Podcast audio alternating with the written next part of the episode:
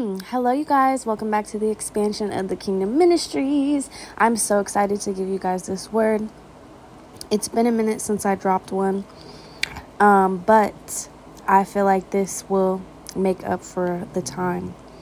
Um, and this is just kind of to kind of get off topic, but it's just a side note.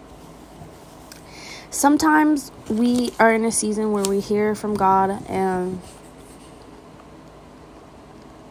that's that time is just so good because if you know what I'm talking about, hearing from God makes you feel closer to him, right? Um but God is always with us. So in seasons where our moments are times where it's like God, where are you? I can't hear you. Am I doing something wrong? Like, yada, yada, yada. It makes us feel like we're far away from God, but God is always with us. And there's nothing that we could do to separate ourselves from the love of God. There's nothing that we can do to make God love us more. So I don't know who needed to hear that, but I felt in my spirit that I needed to say that. But to get on the topic of the word that God gave me, um, it's starting in Genesis, and it's crazy because even though we're in the month of February, we're still in the beginning of the new year, right? So God was like, Genesis, where Adam and Eve were close to God, right? Adam and Eve were the creation of God. God created Adam, and then he put Adam to sleep and took a piece of his rib, and then he made Eve. So, they are his creations and they were close to God. But then, of course, the serpent deceived Eve and they ate from the fruit, which caused separation from God and his creation, from God and his people. And so I started to think about how if you dig deeper into that, basically, what is your garden? Because they were in the garden when the serpent came and deceived Eve, and then they ate of the fruit, which separated them from God. And I just wanted to, this is going to be probably a short word, but I feel like it's going to be very impactful because if you just take a moment to look at your life, where, what is the moment in your life that separated you from God? What is the what is the garden of your life? Right? Because they were in the garden and in the garden separation took place. What is the garden of your life that separated you from God? Was it you got molested as a child? You had physically abusive parents. Maybe you had absent um, parents, uh, absent father, and absent mother. Um, maybe they weren't absent. Maybe they were physically abusive, um, emotionally abusive. Maybe um, you were always yearning for love. Maybe you got bullied in school. Maybe you lost a loved one. Maybe you lost your career. Maybe you had a miscarriage. Maybe you got heartbreak after heartbreak. What is the garden in your life that separated you from God? Maybe it was drug addiction. Maybe it was just the disappointment of your actions. And because you're disappointed in yourself, it caused you to turn away from God. It made you feel like he does not love you. It made it made you feel like he's disappointed in you. It made you feel like you're less than um, worthy um, compared to other people who seem to make better decisions than you. Um, maybe you keep making the same sin. Maybe you keep indulging in the same sin over and over again, and you just feel like all hope is lost.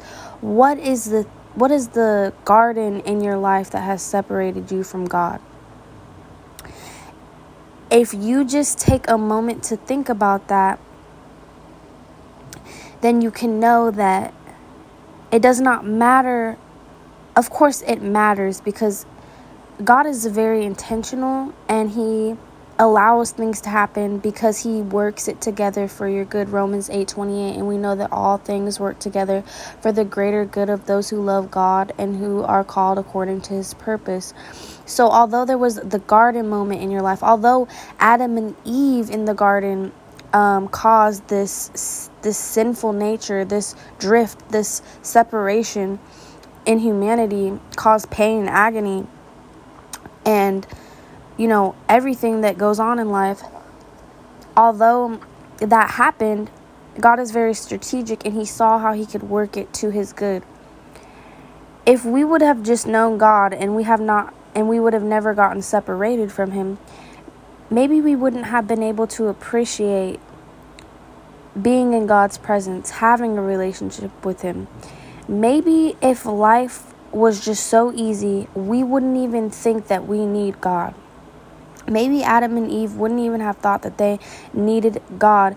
And in the moment of her biting the fruit, isn't that what it was? Is that in that moment she didn't think that she needed God, although God told her that you can have any fruit, you can have anything, but do not eat of this tree.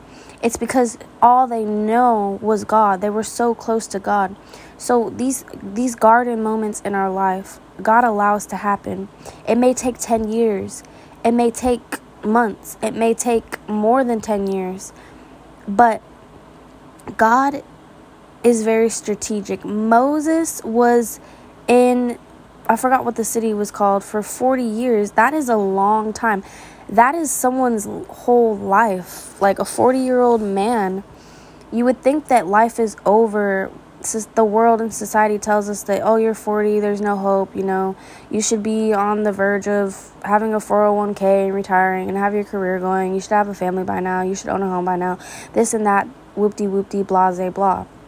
But god allowed moses to go for 40 years and whatever the timing however long it, it felt like that drift was apart from god he uses all of that to build character in you and to bring something new within you, bring something out of you that needed to be developed. It needed to be pulled out. So, the garden moments are really God moments. And when you lose something, you appreciate it so much more. If you lost, if you had your eyesight and you were going blind and God restored your sight, you would appreciate your eyesight so much more than someone who has never had to go through that difficulty of being on the verge of blindness. So God uses all of our garden moments and He works it together for our good. The good thing about Adam and Eve biting of the fruit. There was closeness and then there was separation. But Jesus came in and stepped in the middle, and he was the bridge. Oh my God, Jesus, Lord. He was the bridge that connected us again. And so, I don't know if you are in a garden moment, if you're coming out of a garden moment, if you have already been through a, a garden moment, if you're about to go through a garden moment. Know that religion teaches us that if we sin, we're going to hell, we're failures, we're this, we're that. God is the judge of man. We do not know if this exact person is going to hell. Only God knows. He is the one that judges, He is the one that is righteous.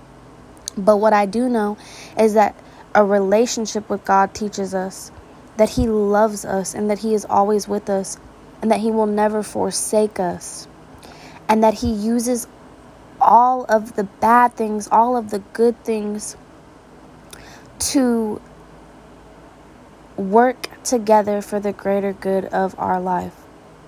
So, what is your garden moment? What is your garden moment? Because if you walk through this garden, you're going to come to a bridge. Ooh, I'm about to cry. You're going to come to a bridge that Jesus built. And you're going to walk across that. And you're going to be with God. You're going to walk into God. You're going to be close to God again. What is your garden? Don't lose faith. Don't lose hope. It's not too late. Give yourself to God. Forgive yourself. And know that this garden moment, this garden season, this garden decade, this garden years is bringing you and leading you to a closeness of God that you've never experienced before. God wants to draw you in. God is near to you. Even when it feels like He's far away, He uses those bad, painful moments and He turns them to good. Yes, we felt like we couldn't hear God, we couldn't feel God, that God was so far away. But when we feel close to Him, it's a different type of feeling joy, peace, excitement, gratefulness, thankfulness. God wants to draw you in. Cross over that bridge and know that your garden moment is really like an arrow that is catapulting you closer to God than never before. I speak this and I prophesy this over your life in the name of Jesus, covered by his precious and holy blood. I pray that you receive this word. And if this blessed you, and if anyone came to your mind or God put anyone on your heart, feel free to share it. And I believe that I said all I needed to say. That was a very short but beautiful, impactful message. And I just pray again that it blessed you and that you can bless someone by sharing this. And yeah, you guys, I just really pray that you have that moment where you just feel God's presence. You just feel that closeness to Him, and everything will make sense for you. And God will heal you, heal your heart, heal your spirit. Heal that broken relationship. Heal your finances. He will come through for you in whatever you, area you need in your life. In Jesus' name. Until next time, guys, God bless.